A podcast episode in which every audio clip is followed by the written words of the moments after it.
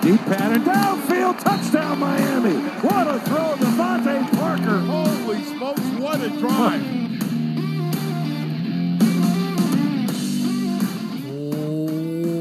What is up, Dolph fans, and welcome to the Drive Time Podcast, part of the Miami Dolphins Podcast Network, covering your team, your Miami Dolphins. How's it going, everybody? I am your host, Travis Wingfield, and as always, I am here to bring you your daily dose of Miami Dolphins football. And on today's show, it's day two of pads and day seven total of practice here in training camp 2021. We'll take a return to the deep passing game and hear from Tua Tagovailoa, Jakeem Grant, and Coach Flores on the vertical game. Plus, Tua talks timing, chemistry, offseason, and the offensive system catering to his skill set. As we do every day, we'll break down the individuals who shined, the top performers of the day, the matchup of the day, a couple of your questions, and we'll tell you about some of these sacks that occur as a product of good communication and coverage from the safety position. From Baptist Health Studios inside the Baptist Health Training Complex, this is the Drive Time Podcast. It's another Miami Dolphins. We normally start the show with the housekeeping, but we'll get to that here in just one minute. We're going to go with the best thing I saw today or heard today, and it was Jakeem Grant talking to me and some other reporters after practice.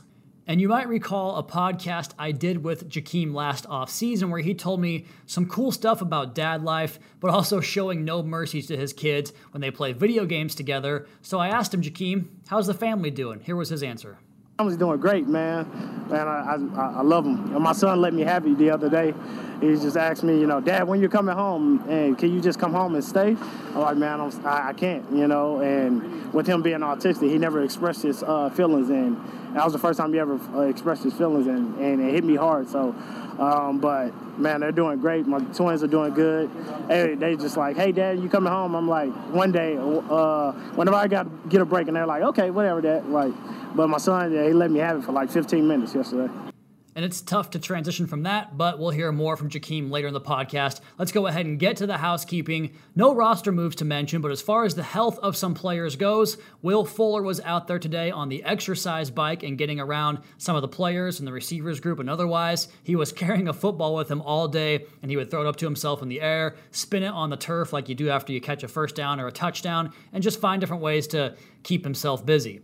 Jaelan Phillips was also on the bike, congregating with some of his teammates throughout the course of the day. Salvon Ahmed was still in the red, no contact jersey, and DeVante Parker was back out there too. He had his first team period work, including a reception on a deep end cut from Tua Tagovailoa. Looked like a curl, possibly a dig, I'm not sure, but he found some space, and Tua put it between the one and the one on his jersey. Good to see 1 to 11 once again.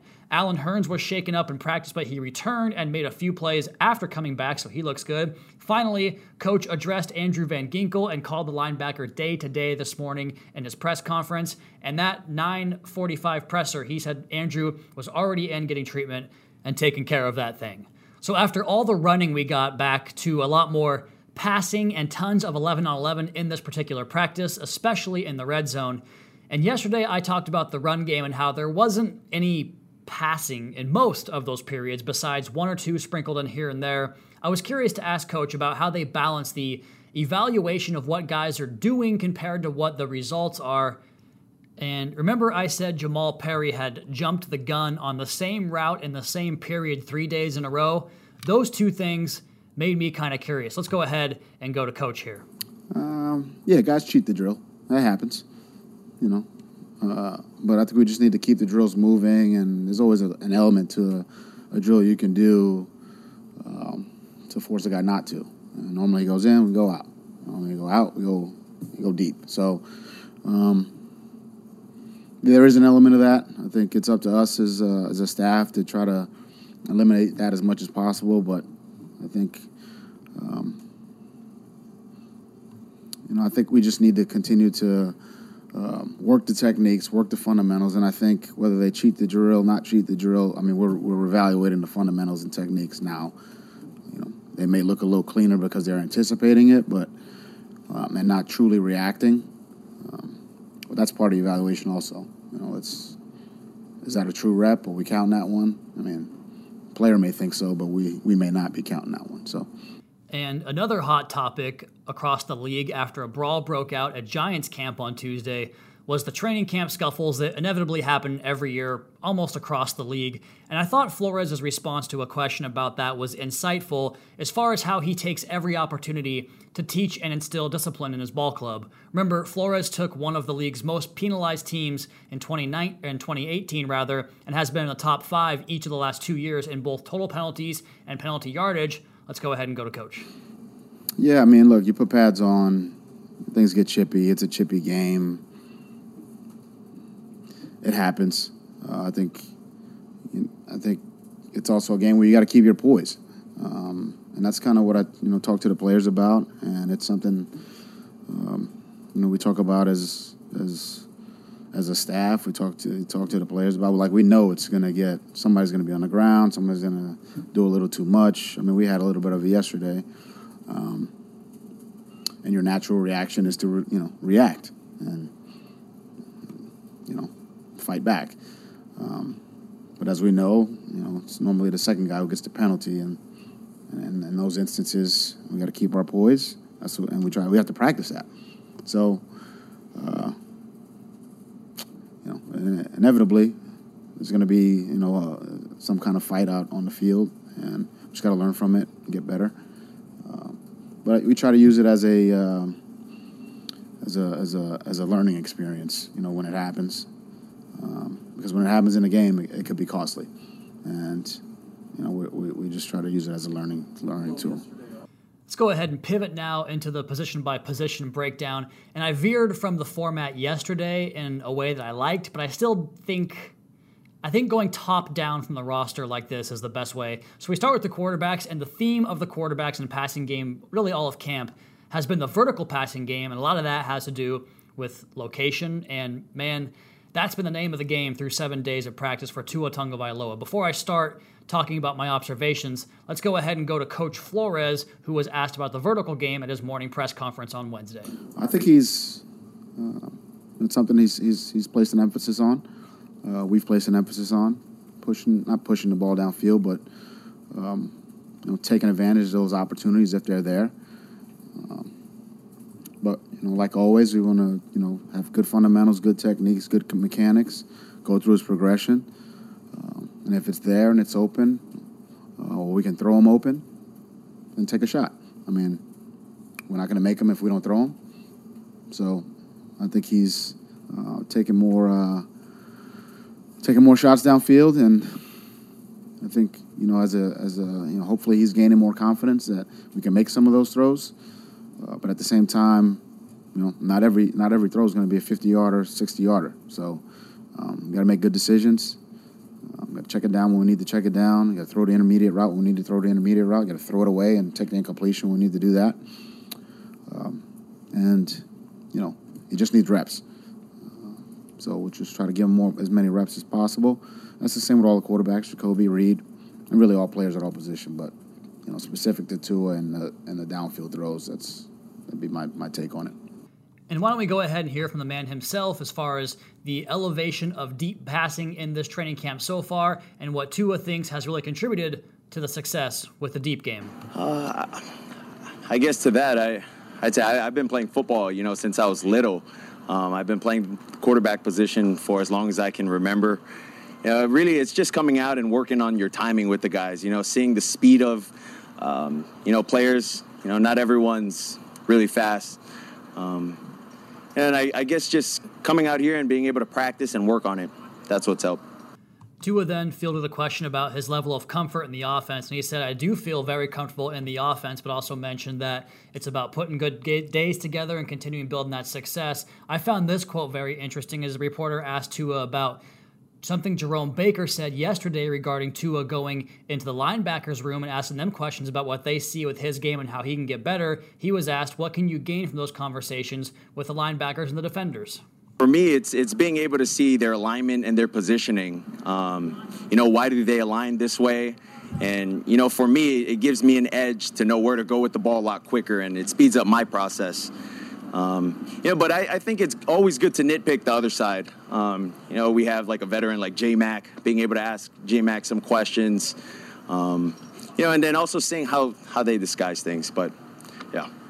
And you know, it's not just the deep ball; it's touch passes to the back pylon for 20 yards, where you've got a receiver five yards deep in the end zone by the time the ball gets there, and a DB who's three yards deep trailing that route. You've got that five yard window, and the ball has to have a certain hump to it. Otherwise, the trail defender gets underneath it and disrupts the line of sight of the receiver or causes the incompletion. Or worse, he makes a play on it and catches it or tips it up in the air, and that's when things get really dangerous from there. And this is where you really see the talent of Tua, I think, these types of throws, and it extends to different areas of the field. And there was one particular play where the defense dialed up pressure, and it was more rushers than blockers, and that becomes dependent on the receiver to uncover and for the quarterback to figure out which guy is going to uncover. And on this particular play, Tua lays it out to an open space, and Jaylen Waddle is coming across on a drag route. A drag route's when you get off the line, you go to the middle of the formation, and you basically run right in behind the D line under the linebackers, similar to the over route, but it's much closer to the line of scrimmage. And the ball and the receiver intersect there, and since the pressure came, well, there's no one there to tackle him, and he gone at that point because you just don't tackle Jaylen Waddle with pursuit from the backside or really with having only one or two guys out in front of him. He turned this thing up, went in untouched for a touchdown for 20 yards. I mean, we saw him do this all the time in college as far as Tua goes, putting the ball to a spot and catching that thing. We also saw it some last year. So, how do they find this chemistry to know the ball's going to a spot and how we can go ahead and make that chemistry happen on game day? It has to do with some of the work they did in the offseason. Tua attributes a large portion of that credit to give them some groundwork here heading into training camp. And now it's all about improving every single day. But here is Tua on the idea of the offseason workouts and how it benefited this offense. I think being able to get with the guys uh, throughout the offseason has helped tremendously um, with the timing. But I, I think until you you're able to put the pads on, you know, come out and really work against you know an, an opposing team or guys on the opposite side of you, uh, you know, that's when I think those things uh, really come up and, and show. Tua then had a follow up question regarding the deep ball and whether or not he had to make certain decisions to throw the deep ball. Here's Tua on what goes through his process, his thought process rather, when deciding to go deep, intermediate, or short. The guy's open. I'm, I'm going to throw it to him. You know that that's that's what I could say uh, to that. Um, I, I would say it was it's very very much no different than you know my time I had at Alabama. You know throwing deep balls. So. And how many times have we said on this particular podcast that Tua set records for deep and vertical passing? There was articles on Saturday Down South. Daniel Jeremiah talked about on the Move the Sticks podcast about the prolific downfield passing of Bama under Tua Tagovailoa and how when he got there, Bama transitioned from that defense and run heavy team they had been for decades and centuries, really, to being the most prolific downfield passing team, really, in the history of college football until Joe Burrow and LSU came along and kind of took some of those records away. But that point still stands. They were very prolific throwing the ball down the football field. So in this practice, he hit some fades from 20 yards, one to Jaylen Waddle, one to Isaiah Ford. You saw the video of that on our Miami Dolphins Twitter page. He's attacking vertically. He's throwing with drive on certain balls where it's necessary. He had a rip up the seam to Waddle in two minute where you can see the linebacker get depth to his landmark off the snap, and so Waddle takes the free access he has because there's no reroute there into the second level. And Tua catches the snap, plants that left foot, the drive foot into the ground, and drives this football from the far hash. And because you've got to get it out of there before the safety can come down, he's he's just going to drive that thing as hard as he can, and it just is on the money, splits the one and the seven on his jersey, and we've seen that a lot so far with Tua. He's layering passes to spots to give guys the ultimate YAC opportunities. And I had this in my notes p- planning for the podcast today, and then Tua went ahead and talked about it on an ans- a question at his post practice presser. Let's go ahead and hear from Tua on throwing the football to spots. Knowing where it's supposed to go and throwing a guy open. Um, I mean, I personally think you know, they, those those two kind of fall fall hand in hand. Um, you know, you know where the guy's supposed to be. He has a guy right on him, you know, but you throw it to the spot, you know, and he has just that uh, inch of separation from the guy, and he makes that catch. You know, I think that's what it means. So, really good stuff there, and some more good stuff from Barry Jackson of the Miami Herald, who tweeted that Tua had been six touchdowns to zero picks over the last two days in the 11 on 11 periods and hadn't thrown an interception since day one of practice last Wednesday. And he did have one today that was just slightly over the outstretched arm of Albert Wilson. I actually thought he'd get a hand on that ball, but he didn't. And Jevon Holland, more on him here in just a minute, was able to corral the pass. But the efficiency while pushing the ball down the field has been there big time. And I really thought this was Tua's best day so far. The location, whether he's coming off the top of his drop, attacking the line of scrimmage and working in either direction as he kind of pushes the line of scrimmage, throwing on the move, off play pass, off boot action. The ball was just getting right into the proverbial tire swing a lot today. And there were three occasions, three of them, I talked about it on Twitter, where Kyle Crabbs, the tremendous host of the Locked On Dolphins podcast and close personal friend of mine, we both take our eyes off the field, look at each other, lock on, and we do the Antonio Banderas meme where he kind of leans back from the computer you guys know what that means. So fun, fun day of offense. I also really liked Reid Sinnett's day. You know, he can really reach back and throw the gas. He's developed a nice rapport so far with Kirk Merritt, and it reminds me of a couple years back. And I honestly am drawing a blank on the names of these guys. Like I remember Damore'ea Stringfellow was one of them, but remember when I think it was Brandon Doughty at quarterback. Maybe it was after Pat Devlin for sure, but he kept having these big fourth quarters with a cast of receivers, and I'm eager to get a look at Sinnett in those games because he can flat out sling it. I think his arm's going to give some teams some trouble in the preseason. He also got free on a scramble for an eight yard or so touchdown run in the red zone period, so you can see the dual threat guy that he was back in college at San Diego. And then Jacoby Brissett hit a couple of deep balls. We'll talk more about that as the podcast goes along, but that's always good to see from QB2 out there.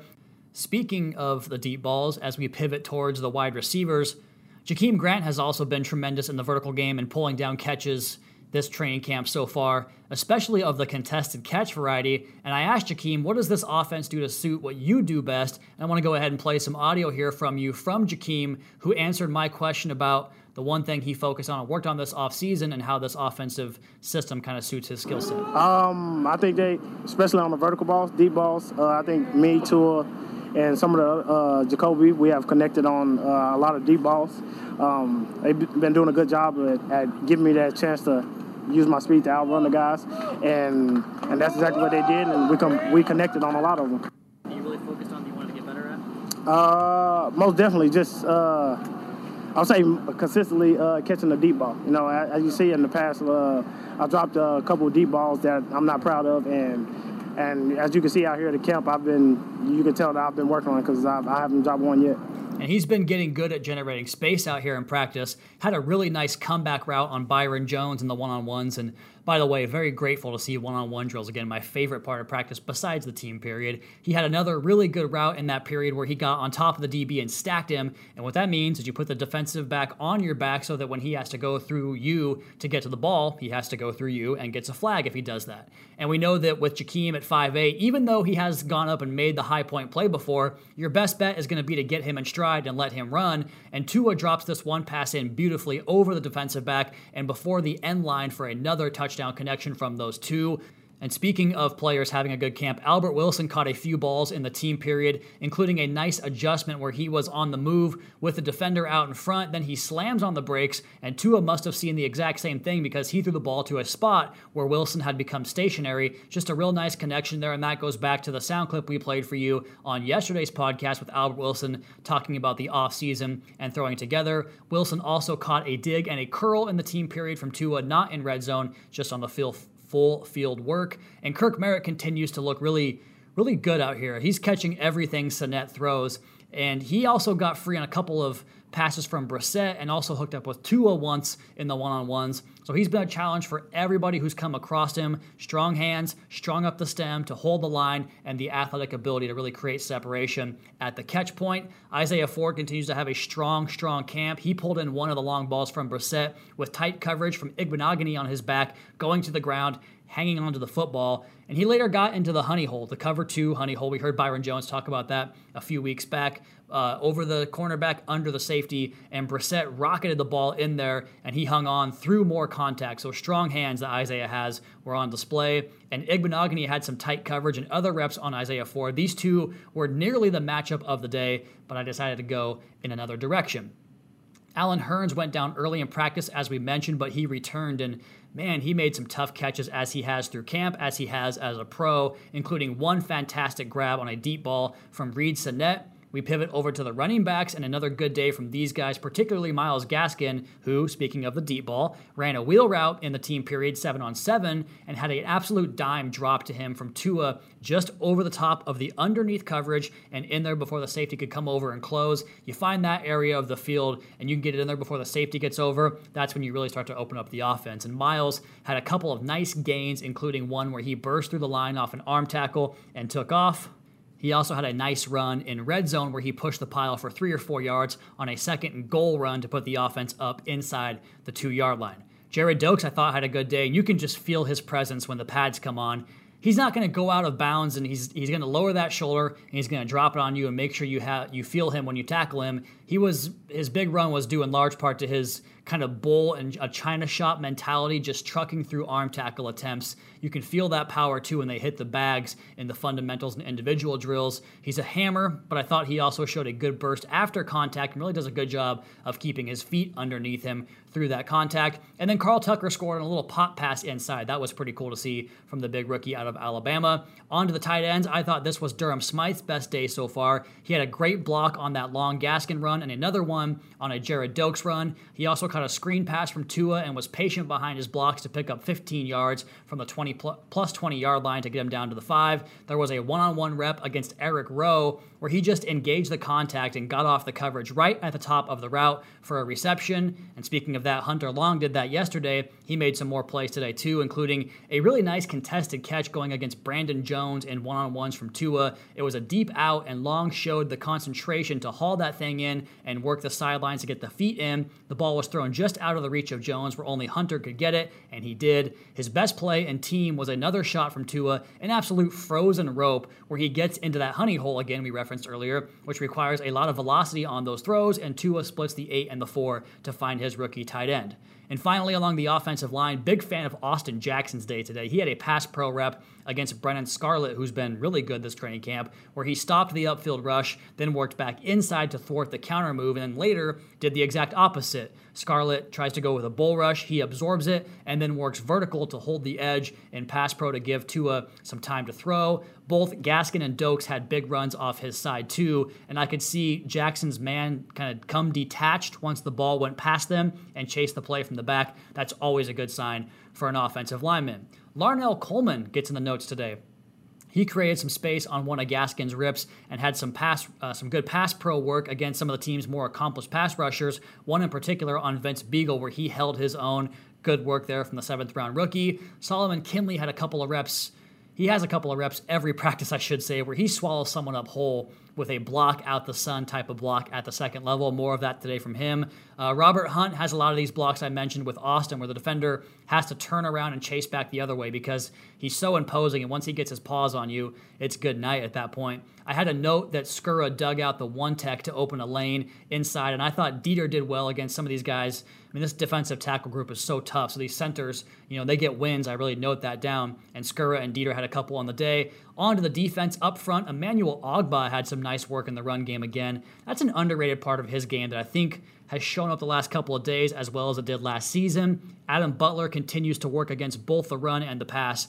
And on one particular Myles Gaskin run, he gets to the gap before Gaskin gets where he's aiming to go, and then he has to bend it back and, and hit the the teeth of the defense where the help is, and he gets no gain on that. Butler's get off and the penetration he gets every single day really stands out to me every day. Raekwon Davis had another big day, I thought. He stacked up a couple of runs in the early portion, but I think what impressed me most was when they were running through fundies, the fundamental drills, he wraps and lifts John Jenkins, and it looked like me picking up my one year old 20 pound daughter, like a 330 pound man just picking him up with no problem, like crazy strength from Raekwon Davis, and that plays every single day out here as well. Speaking of strength, Zach Sieler continues to prove to be really tough to move in the running game. He got some more pressure on the quarterback today, too. He absolutely blew up a screenplay with John Jenkins at one point.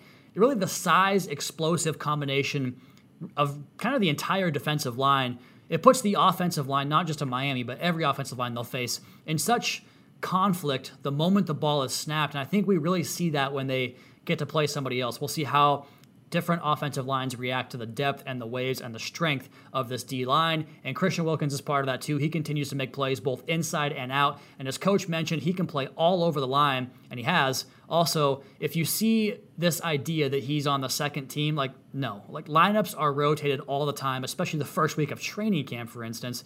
And that group is so deep that someone has to roll with the twos. Like, Butler, Sieler, and, and Davis have done it too.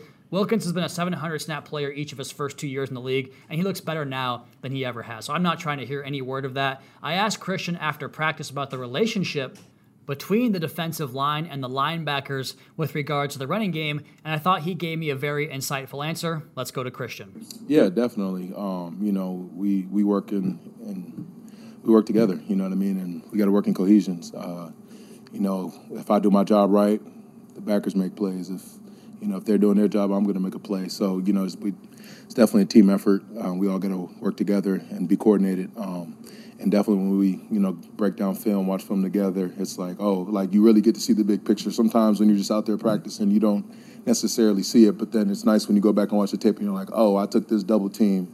So now this backer can run free and make this play. And if he shoots the gap, then I'm free or like whatever it is.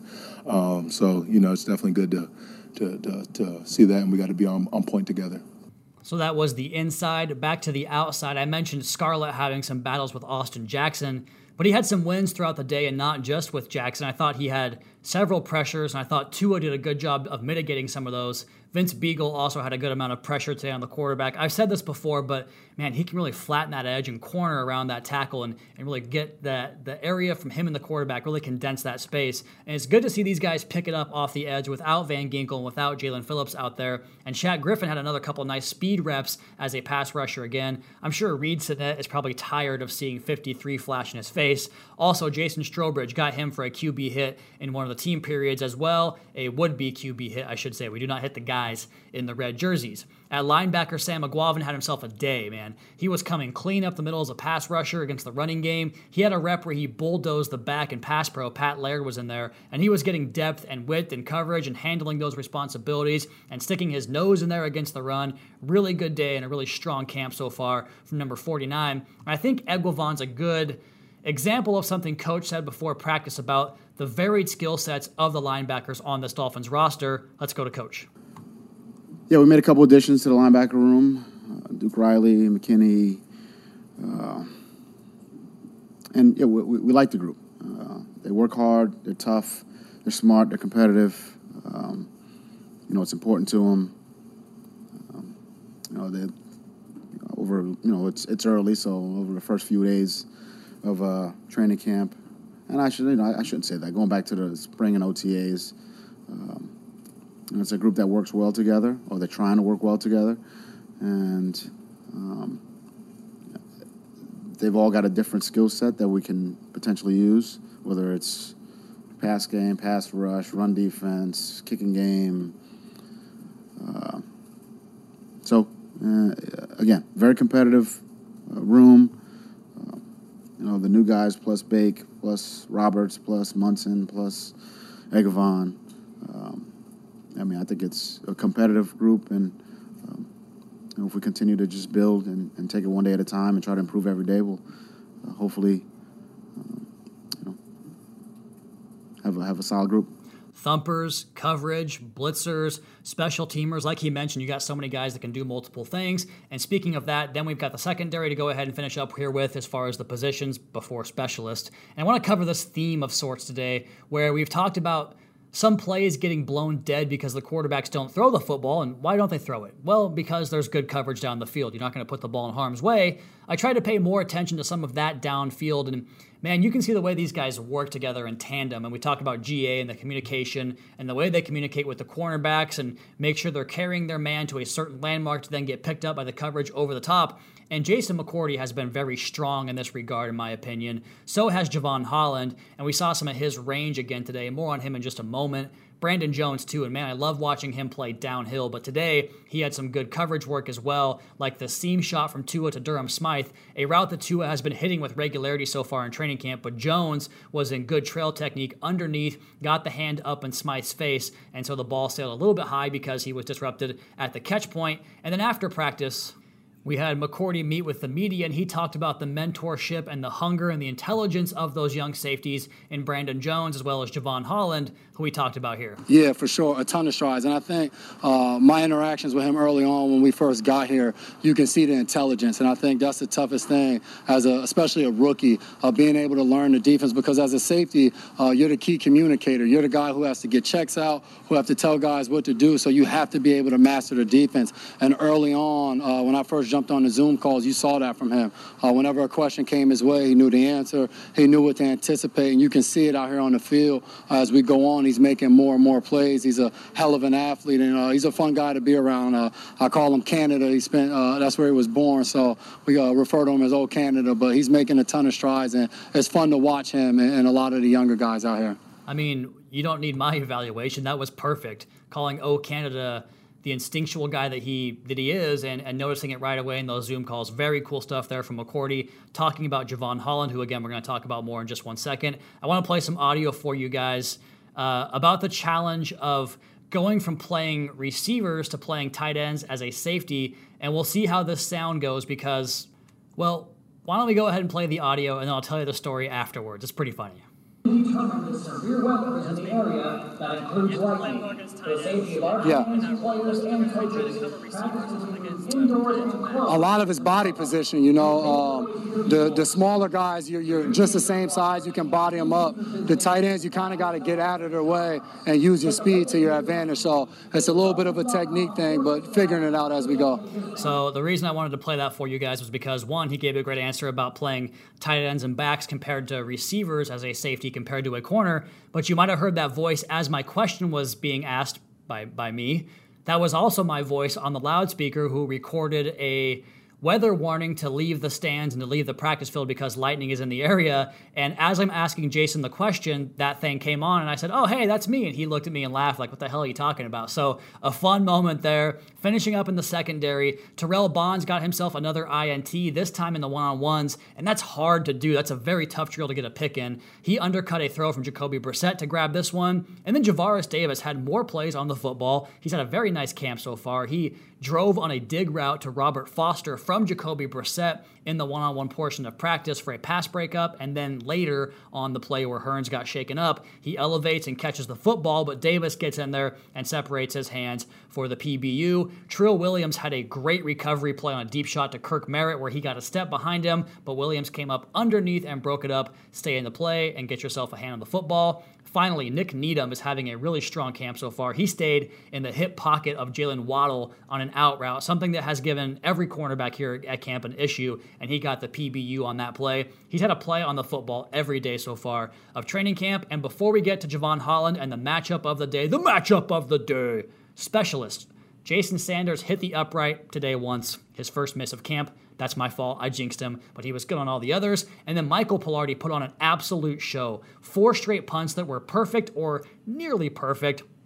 Three kicks that were downed inside the three yard line. One hit the 10 and bounced in to the one. The other two had backspin that checked up at the one or two yard line, and then they just basically stayed flat right there. And then the fourth one, he hits inside the pylon, which just barely nicked inside of that thing for a touchback. He was a quarter inch Charlie Conway from a down at the one yard line once again. He's been terrific so far. And now your primetime matchup of the day, matchup of the day. Tua Tagovailoa versus Jevon Holland. I talked about Tua throwing to spots and beating the safeties really with anticipation because safeties got to follow the quarterback's eyes to the football and a lot of jockeying between both those two positions as both scored some wins on this day. But I like seeing Jevon's range on some of the deep to intermediate stuff and his ability to come from depth and disrupt the passing game and come in under control for sound tackling in the run game.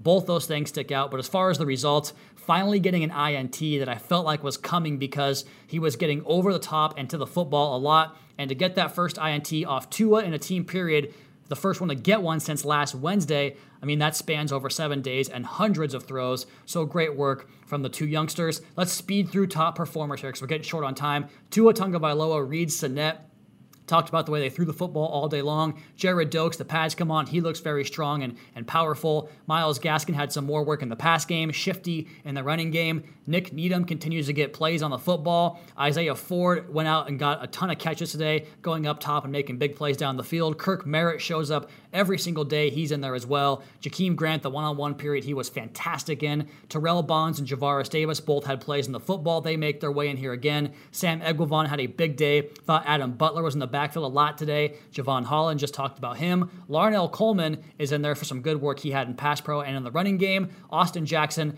and Michael Palardy are your top performers of the day. Two questions here from Twitter. The first listener question comes in from Kevin Garrard, and he asks about Jason McCourty, who we covered already in the podcast. How has he looked at safety? And also, what's a percentage breakdown of Noah Igbinoghene playing inside and outside? Well, I'll answer the first one second one first here. The coach just talked about him cross training, so he does do both, but he's been working a lot on the perimeter like he was in college. With McCourty, I think the best way to answer that is to rehash some of the stuff we talked about with the walkthrough periods or fighting over natural rubs and picks and those those types of bunch drills, or just seeing some of those coverage sacks we talked about. I, I mean, these occur where the quarterback doesn't feel good about the receiver where he is at the moment or coming open, and I think a lot of that has to do with McCourty, Holland, Jones, and what they've done on the back end. I would add Eric Rowe there, but he's just all over the place, so it's hard to mention him in one specific spot. Our second question here comes from the Apple Podcast reviews. Remember, if you put a question on Apple Podcasts in there, we're going to answer on the podcast. So put them on there, give us a five star rating. We'll go ahead and get the question answered here on Drive Time.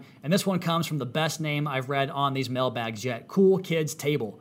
Do you see this explosive offense working once the pressure on the quarterback starts this week in practice? Like Mike Tyson said, everyone has a plan until they get punched in the mouth. Well, with two padded days of practice in the books, I can say so far, yes.